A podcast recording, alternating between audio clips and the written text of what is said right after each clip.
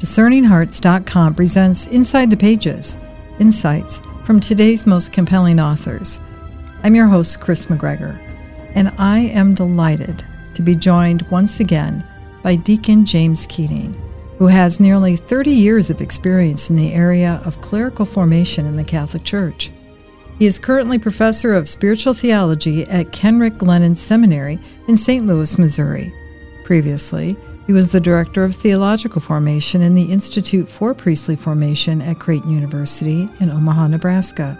He's the author or editor of over 28 books on spirituality, morality, and clerical formation, including including Remain in Me, Holy Orders, and Prayer and Ministry. With Deacon James Keating, we go inside the pages of Abiding in Christ, Staying with God in a Busy World, published by the Institute for Priestly Formation. Welcome, Deacon Keating. Thank you very much. So great to be talking about abiding in Christ, a work that you've produced that's directed toward the spiritual life of the laity. Thank you, yes. So we wanted to serve the laity toward their own interior development, and we produced this little book that lay people can bring to the, their church and do adoration with, and maybe just find a quiet place in their home and read through it and pray with it. I found what was so nice about this is that you gave us some very practical things that we can do in our everyday lives to accomplish this, and we'll get to that. But in the very beginning, you discuss why we should, why this is important to abide with Him, make time for Him. Who is the Him we're talking about? The Holy Trinity, of course, and the the importance of this time is because we are constantly invited away from remaining in His presence by the um, you know the, the the rush of popular Western culture, and so way back when we realized that the spiritual life is a battle, and that you have to choose to remain with Him, and you can. Sometimes you have to fight to remain with Him, and the struggle is worth it. And because God is a spirit, it's almost surprising to us how easily He can slip away from us. And so we do have to make conscious efforts to recall His presence throughout the day. You bring up a scenario of a guy with four kids who has two jobs trying to sustain his home. And in that scenario, he's asking the question how am I supposed to be able to do that? How can I? I mean, it sounds really poetic and very nice about remaining with with Christ, with God, but how can I possibly do that? Yeah, and this is the perennial question, of course, and it's uh, a question that uh, has to be answered uh, within the context of the uh, the busyness of our days, and so um, there's a intentionality that we can uh, enter uh, by going to the sacraments, of course. I'll talk about that in a little bit, but what's most key, I think, now is to try and displace what has filled your mind uh, up to the point where you really want to take seriously a commitment to keep receiving His presence in your heart and to see if you can purify what's in your mind, maybe even displace what's in your mind, and uh, fill that with the Word of God. And so the perennial discipline of Lectio Divina or reading Scripture a little bit each day pushes out or displaces a lot of the images, a lot of the desires that we have um, inadvertently allowed to reign in our hearts and our minds because of the culture we live in. And it's caused us some anxiety or caused us some uh, openness to lies about our identity. And so we want to replace that with the truth. And so the first small step is to find that time during the day to give uh, God time to speak to you through His living Word. And of course, that's the most important faith aspect, we believe that God is alive. We believe that God speaks through his scriptures. This is not a study time.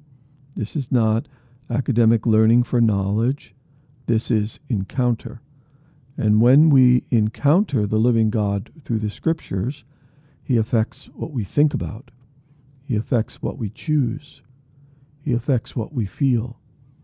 And so, just a few minutes each day with the living word will begin to displace the superficialities of our culture. In this work, you talk about our desire. Tell me if I'm saying this wrong, but the desire we have to hold on to our sin. It's something that we can see in many ways. It's tangible, the an, an action, a movement towards something. It, it gives us a feeling. It may not be one that we would later feel as healthy, but it it satisfies us in some type of way, doesn't it? Yes, uh, sin uh, to some extent possesses us, uh, usually at the level of pleasure. Uh, even if you think about the sin of anger, uh, it always seems like it's mayhem, but it's actually pleasurable. People get a rush out of being angry. Uh, they get a rush out of being greedy. There's a there's a pleasure in sloth, in daydreaming, in fantasizing, in not doing the duty or the work we're supposed to do right in front of us. There's a pleasure in sloth.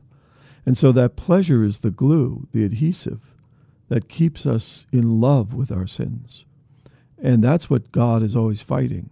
He's trying to displace uh, that false love that we have set up by the way of pleasure. And unfortunately for God, God knows that pleasure is not the deepest reality of, of existence. And so he's not going to play the game back and like uh, trump the pleasure of sin. He is going to uh, attract us away from the pleasure of sin by the beauty of truth.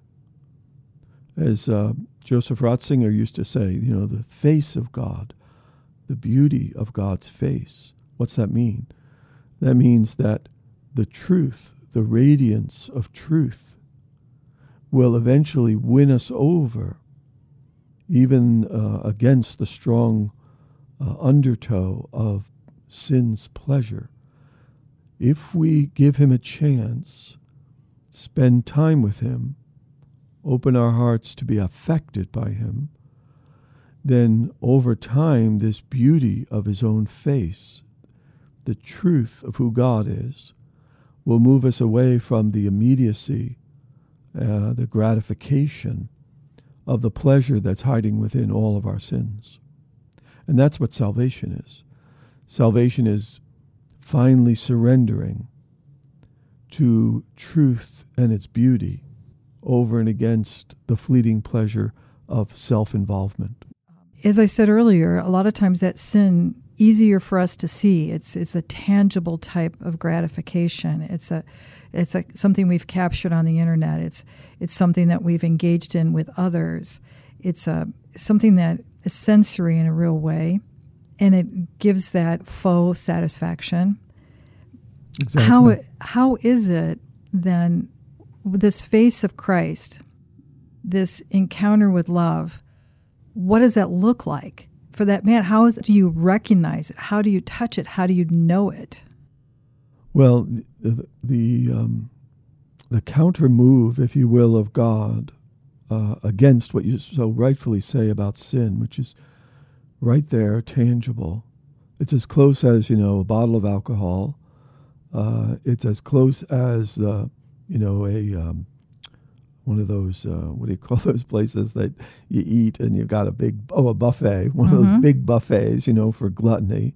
I mean, you just you got the alcohol, you got the gluttony, you got you got uh, everything in front of you. You got the satisfaction of power with anger. You can see things change because of your anger. People are afraid of you. Yeah, it's right there. It's tangible. Sin gets results. And the, the counter move to that from God was Jesus, uh, the flesh. God became flesh. God joined creation, if you will, in the flesh. And then from that, even further dispersed and deep, deeper uh, in availability, became the sacraments. I can see the body of Christ. I can feel the blessing of the priest on my head in sacrament of anointing or reconciliation. I, I am uh, encountering in my flesh, uh, mediated by the things of this earth, the face, the life of God through the sacraments. And so he did not leave us orphans, as he said he would not. He did not leave us alone to feel tossed about by these very close, easily available sins. He uh, left us uh, equally visible signs of his great love for us.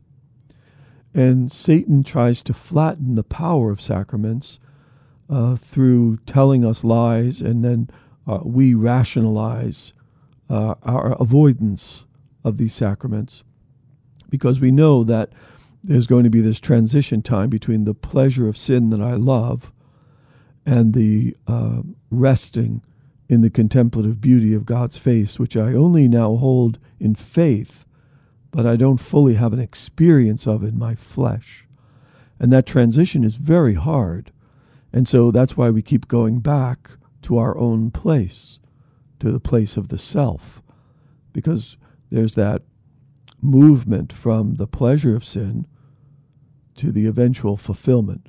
But it's an eventual fulfillment the sacramental imagination is not immediate. Sacramental fulfillment is not uh, going to happen right when you leave sin. You're going to have to develop a taste for being with God. And this frightens people because what will I do in the interim? What will I cling to? Where will I find my satisfaction and rest? Where will I find the pleasure that I miss in my sin? And this is where faith develops, faith strengthens in this transition from the pleasure of sin to the complete rest in the sacramental life, in the sacramental imagination. Um, all those people who go to daily Mass are resting in what so many uh, have yet to taste or know or see. So God has not left us alone. Uh, yes, sin is very, very tangible, uh, but He has made His counter move in the sacramental life. You and I, both of our families, we've had to make some rather large transitions in our lifetimes. We've moved physically our families from one city in one state to another city in another state. And it, and even smaller ones from a different one house to a different house. Every time there's a movement like that, it's always a challenge it's always a, it can be a struggle. It can it making the move from the old place to the new place and everything in between. It jostles us. That is that something that we can experience when we enter into this type of movement in our own heart. Yeah, I think that's a really good analogy, actually, um, because whenever you make a move, a physical move from a house, one house to a new house, it's chaos. And what calms us down, or what has to calm us down, is that that's normal. In that transition, oh, this is what moving is. You, you can't wish for it to stop because you have to move. You have to make this, this uh, upheaval from where you were to where you're going. And so this is uh, where most of the books on the spiritual life are written. They are written during the move time, if you will, trying to encourage people. Don't be afraid. Uh, don't give up. Don't go back to the old house. You know that the promise will come true if you go forward to the new place to live. Everything is waiting for you there. Don't stay where you are. And don't, for heaven's sake, go back to what you used to have. It's difficult now in this move. This transition is causing you pain. Go through it, go in it. And of course, God is there all along as you're leaving sin and moving into a new life of virtue. But you have to expect the upheaval. That's why the perennial symbol of this is the, the Exodus. The Hebrew slaves leaving slavery and going to the promised land. But the bulk of it is moving day. The bulk of it is what's happening in the desert, the transition, the temptations in the transition. Not the fulfillment, not immediate gratification, but trust, faith, guidance from prayer, guidance from the scriptures, guidance from people who are holy during this time of moving, transition, upheaval from the bad place, slavery, to the new home, the sacramental life. It's interesting that we're using this kind of analogy to describe this because I think this is true in the spiritual life too. Because you can, okay, you've made the move from the different city into the new city, you've parked yourself, and now you're trying to understand where you're at. And you find out that in portions of the city that I oh this looks very good and so we get involved here but wait a minute that's not for us. Or we we participate in something or um, experience different things until we finally are settled and that's the thing that we should p- potentially anticipate as well I mean when, when you begin to have this relationship in prayer with God that could be something that could be anticipated too trying to find your place in that relationship. Trying to find your place, yeah. And you can see that's why a lot of people, you know, in the transition, like the the famous and sad statistic about RCIA, that some of the people that went through the RCIA program, moving from no religion, let's say, to Catholicism, eventually never found their place and they left. They left the church. And so it's very precarious, this move. It's very precarious to move from the old life through the desert to the promised land. And I think you're correct. That's why some people will say, especially people who've experienced moves a lot, you know, the next move, when I get to that new city, I'm going to rent for a while. I'm not going to move and buy a house right away. Mm-hmm. And by that, they're saying, I have to, you know, get the lay of the land. I have to understand the interior geography of this move that I've just made into Catholicism or into a deeper appropriation of my faith. So I'm going to hold things lightly. I'm going to get guidance. I'm going to discern who I befriend, fellowship. And uh, all the while, God is trying to move you into the deepest uh, happiness of the, the core of that move, which, you know, the analogy would be you finally find your home. And of course, spiritually, that's the Eucharist. There's nothing that will ever surpass the Mass. There's nothing that will ever surpass uh, the very humble and simple actions of daily Mass and of resting in the quiet of Mass, of resting in communion. It is the very definition of home, to be in the depths of that communion with Jesus. You have found your place. Go there. Or if you've left, go back there. Sometimes I have to travel in, in my ministry, and uh, the thing I miss most, of course, is Marianne, my wife. But if she was with me in travel, I am home. It doesn't matter where we are. Uh, we could travel all the time. If we're together, we're home. We're at rest. We're at peace. Whereas if I travel without her, I keep wanting to go back to her. That's the restlessness of being human. Why are you restless? You're not home. You might be trying to find peace in a relationship that's not for you, that is not dignified for you, in actions that are beneath your dignity as a baptized person. So you keep feeling restless. You have to go home. And, and the home is the Eucharist. And notice that you bring the Eucharist with you, the body of Christ. Amen. He's in you. The goal is to be always home. It doesn't matter you know, where you are during the course of a day, He's in you. You're home. Receive Him. Turn your will just a little bit. Open your will to Him. Say yes. Let Him affect you more deeply.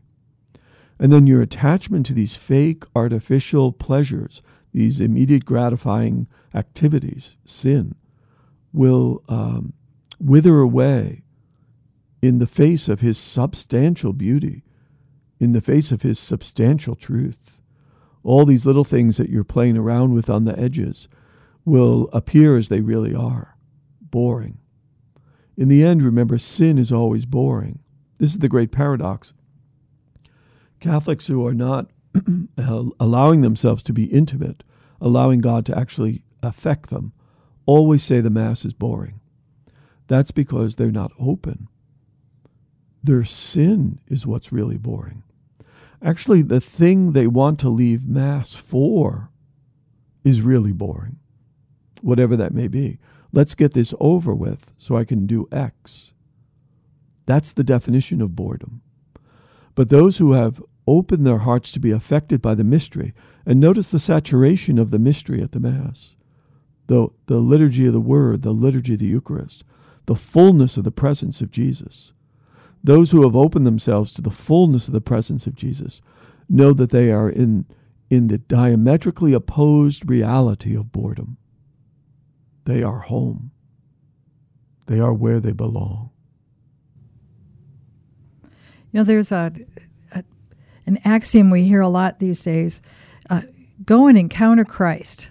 Come and meet. You know, go seek and find Jesus. And th- as you just said, the thing is, it's not I who live, but it's Christ who lives in me. That that quest to go find Him is right here. I mean, He's right. You don't have to move a single step, do you? No, just the will has to move and receive. Uh, the danger with some of that language is that you, you reduce God to a, yet another American experience. Um, let's let's go encounter Jesus. Oh, that'll be fun. Oh, that'll take part of the day. Oh, that will fill me with something to uh, be mesmerized by. Yeah, that'll be good. But it's only on the ego surface. So an encounter which is reduced to an experience could easily be reduced to entertainment. And as Americans, entertainment is our greatest uh, developed uh, imagination. In, in the, our least developed imagination is the theological, but entertainment is our greatest uh, matured, if you want to use that ironic word, part of our imagination. Our immaturity is our maturity as Americans. Everything is reduced to entertainment. So uh, for me to say that Mass is home is just an affront to American sensibilities because there's nothing happening. There's nothing happening. Louis Bouyer, a, a theologian from the early, from the mid 20th century, uh, when confronted with this question about the Mass is boring, he would say, well, well, let it affect you in its boredom. There is nothing happening, you're right. There is nothing to see. There's nothing to see at the Mass. There's just more to receive. More to receive. It's not uh, an experience, it's not entertainment. It's being with and being taken up into the self offering love of Jesus Christ. And that is a, a communion which takes decades to fully be appropriated into. And um, this takes us far afield from our conversation, but we need a new catechesis on what the Eucharist is, a new, a new way of catechizing people into the Mass.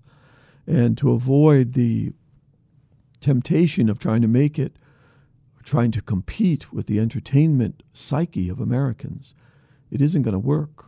And if we reduce the Mass to just another form of pleasure, we'll actually just be aiding and abetting our addiction to sin. Well, so we almost need a entirely new catechesis in the sacraments, a whole new understanding of what it is we're experiencing, and not just the uh, the head instruction of an action, but a lived experience. Don't you think? Yes, and the the head instruction, you know, the um, the oppression, I'll say, of the academic is as ruling. You know that if you have knowledge, then everything will be okay. And um, of course, we always go back to the biblical form of knowledge, which is integrated knowledge. Uh, it's the knowledge of knowing you're being loved and loving. That's the liturgy. The liturgy is your participation in being loved and loving back. It's that kind of knowledge. Um, catechesis, again, is not learning in a classroom style it's learning how to pray. If, if we don't learn how to pray, we won't even be interested in the catechism. Why would you be interested in the catechism if you don't know the person whose uh, voluminous beauty fills the catechism? You're, why would you even want to open that book? Catechism at its heart is learning how, being taught how to be with Him, to receive Him. And then your intellect is aflame to want to know Him. We do it backwards. We've always done it backwards. I don't know for how long, but since my birth, we've done it backwards. Reducing the mystery to academics. And um, that's inherently boring because to study anybody you don't know, to study anyone that you have no motivation to learn about, uh, is boredom. So we have to let them be burned by the fire first. This is why, to some extent, parishes have to be remodeled. Maybe God is doing this by making our parishes so much smaller. People are leaving. They're not saying this, they're leaving because they're bored. They're leaving because they haven't encountered. They're leaving because they don't know God and they're looking for God.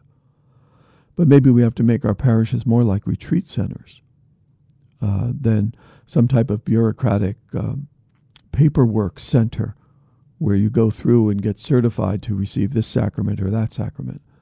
It has to be more of a, a retreat encounter so that people will want to n- know God because they've met God.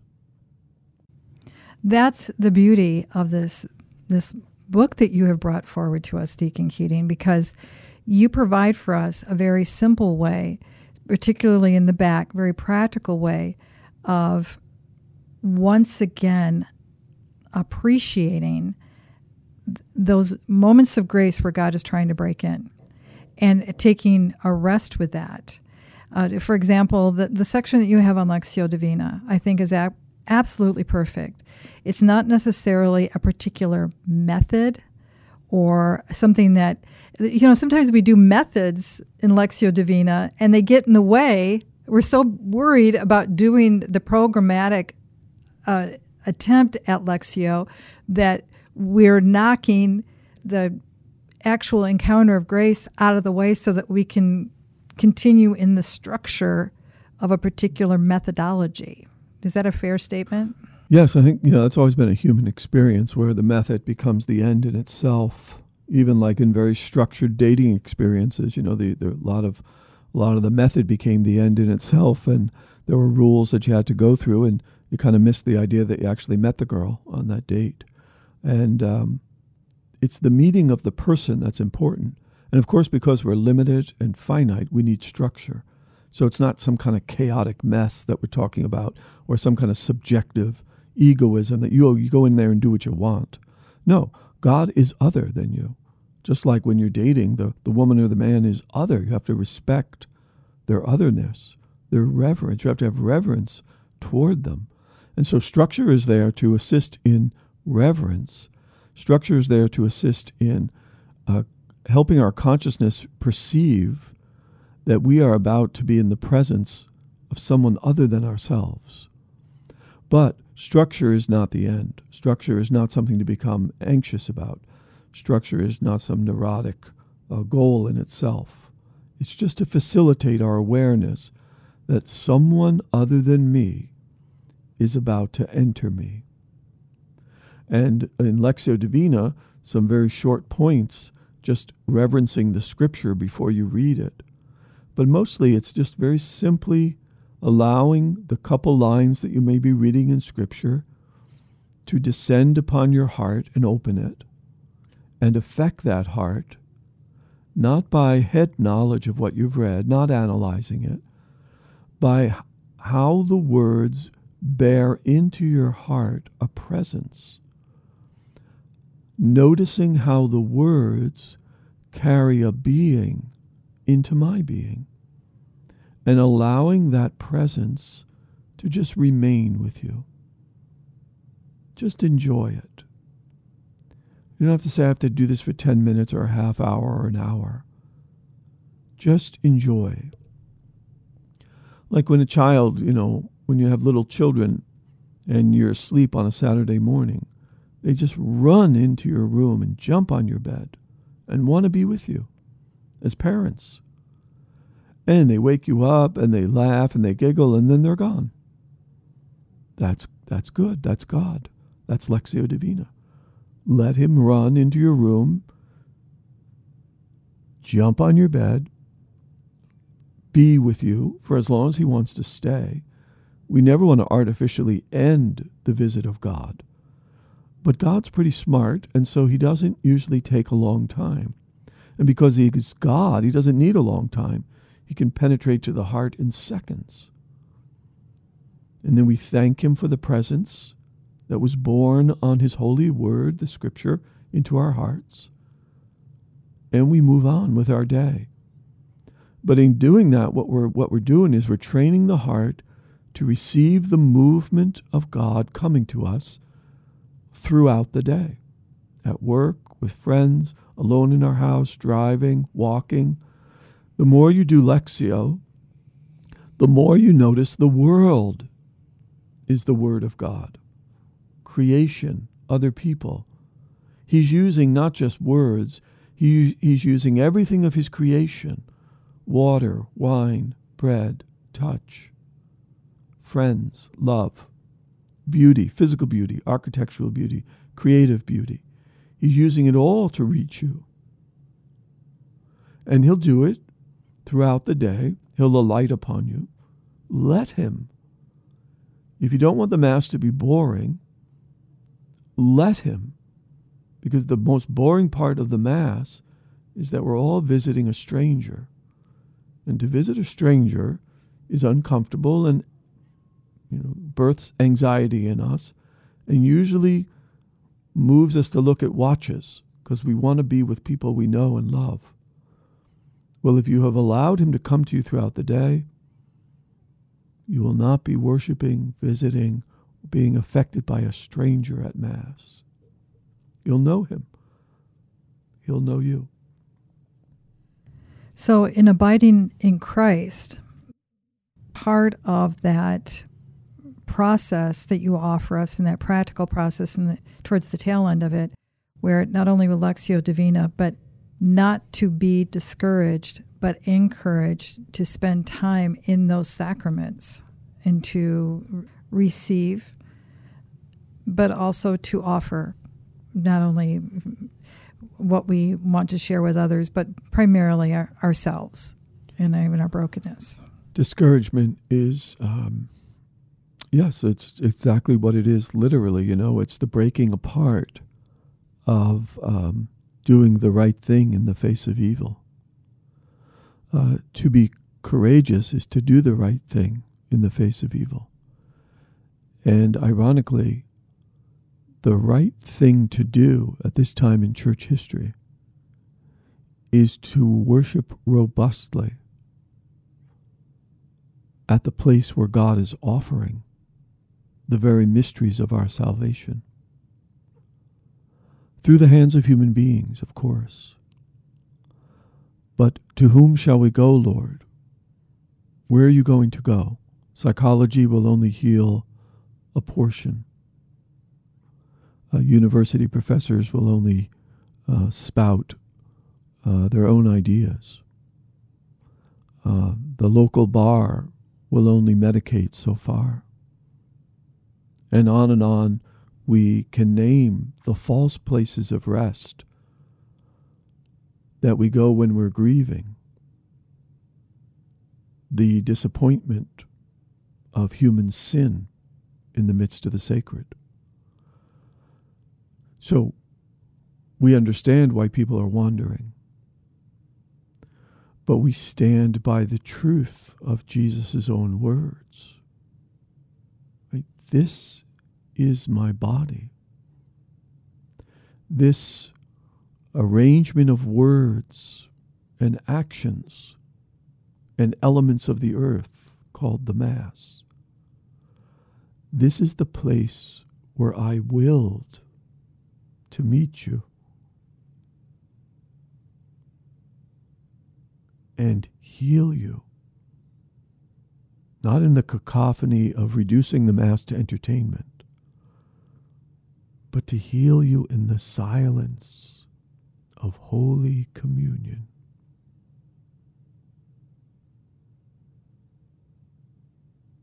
After you receive me,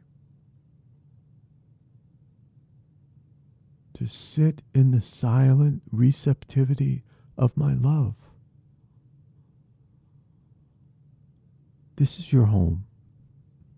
This is where you belong with me. So it's a very humble, simple message that God is trying to get out to his people in the midst of their pain. And so we have to be very humble and very uh, gentle with all of those who have been offended by the sins of the clergy. But we have to make distinctions where distinctions need to be made. And that this mystery will go on because individuals have been corrupted. But the priesthood of Christ never corrupted because he guarantees it with his own body and blood. Individuals are corrupted, not the priesthood of Christ. You also offer in the book, in that that section that makes it so accessible for us, a way to receive this prayer, and it, it that itself. I, I keep, I keep using the word practical because I think that's the people want to be able to paint the beautiful. They want to be able to write the beautiful, but they're eh, compose it, whatever that is. But we don't feel we're capable of it, and so sometimes even, and we feel that way in prayer. We want to be able to touch the beauty and to hear the beauty of God and have it affect our lives, but so much is coming at us. So in in the book, you give a very simple way to be able to um, be aware and to of the movement of prayer and what to do in the in the following steps.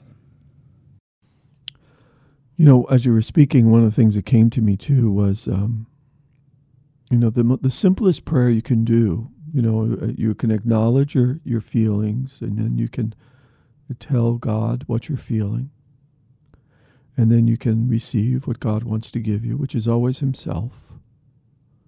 And then after you receive God, uh, then you change, right? You, you give Him some response, which is usually some behavior of thanksgiving.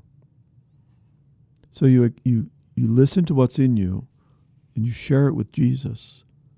And then you let Jesus give back to you. And then you respond in some way. But the simplest way to to go about that kind of consciousness is just take the crucifix off your wall at home if you have one. If not, go buy one. Just hold it in your hands and look at him. And trace your finger over his open side. And touch the crown of thorns and put your finger where his nails are and just be with him in his uh, in the depiction of his great love for you, the depiction of his self donative love for you. Just be with him in silence. Uh, the, com- the complexifying, the complexification, if you will, of prayer is, um, is a real downfall of our age. Uh, the reason I've said in other places that we need spiritual direction is not because prayer is complex, it's because we're complex. Uh, don't make prayer complex. If you need a spiritual director, it's because you're running into things about yourself, past sins, neuroses, some type of fear in you, some type of stubbornness. Well, then, yeah, go talk that out with someone. But God would never make complex what is his deepest desire to engage us in, and that is his own love. Why would he make that complex? The Mass is very simple. If you forget how simple the Mass is, go to a nice, quiet daily Mass and receive it again in its simplicity. Same with your prayer. You don't need volumes and volumes to explain prayer.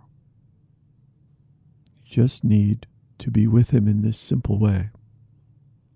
Or find your own simple way.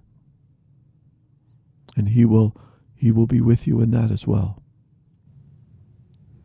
Deacon Keating, thank you so much for giving us Abiding in Christ. Thank you. I love it. Thanks for letting me share with you. Appreciate it. Well, any final thoughts? Just uh, again, avoid discouragement. Um, have fellowship with those people who see that God is active in the world today. Uh, stay away from the dark pools of social media and uh, come into the light and find real flesh and blood humans who are hopeful because they are nourished by the Eucharist. Thank you very much. With Deacon James Keating, we've gone inside the pages of Abiding in Christ, Staying with God in a Busy World. To learn more about this book or to obtain a copy, go to priestlyformation.org, the website for the publisher, the Institute for Priestly Formation. To hear and or to download this conversation along with hundreds of other spiritual formation programs including a numerous series by deacon james keating visit discerninghearts.com or you can find them all within the free discerning hearts app. This has been a production of discerning hearts. I'm your host Kris mcgregor we hope that if this has been helpful for you that you will first pray for our mission which is to offer authentic and rock solid spiritual formation freely to souls around the world. And if you feel us worthy, please consider a charitable donation, which is fully tax deductible to help support our efforts. But most of all, we hope that you will tell a friend about discerninghearts.com and join us next time for Inside the Pages Insights from today's most compelling authors.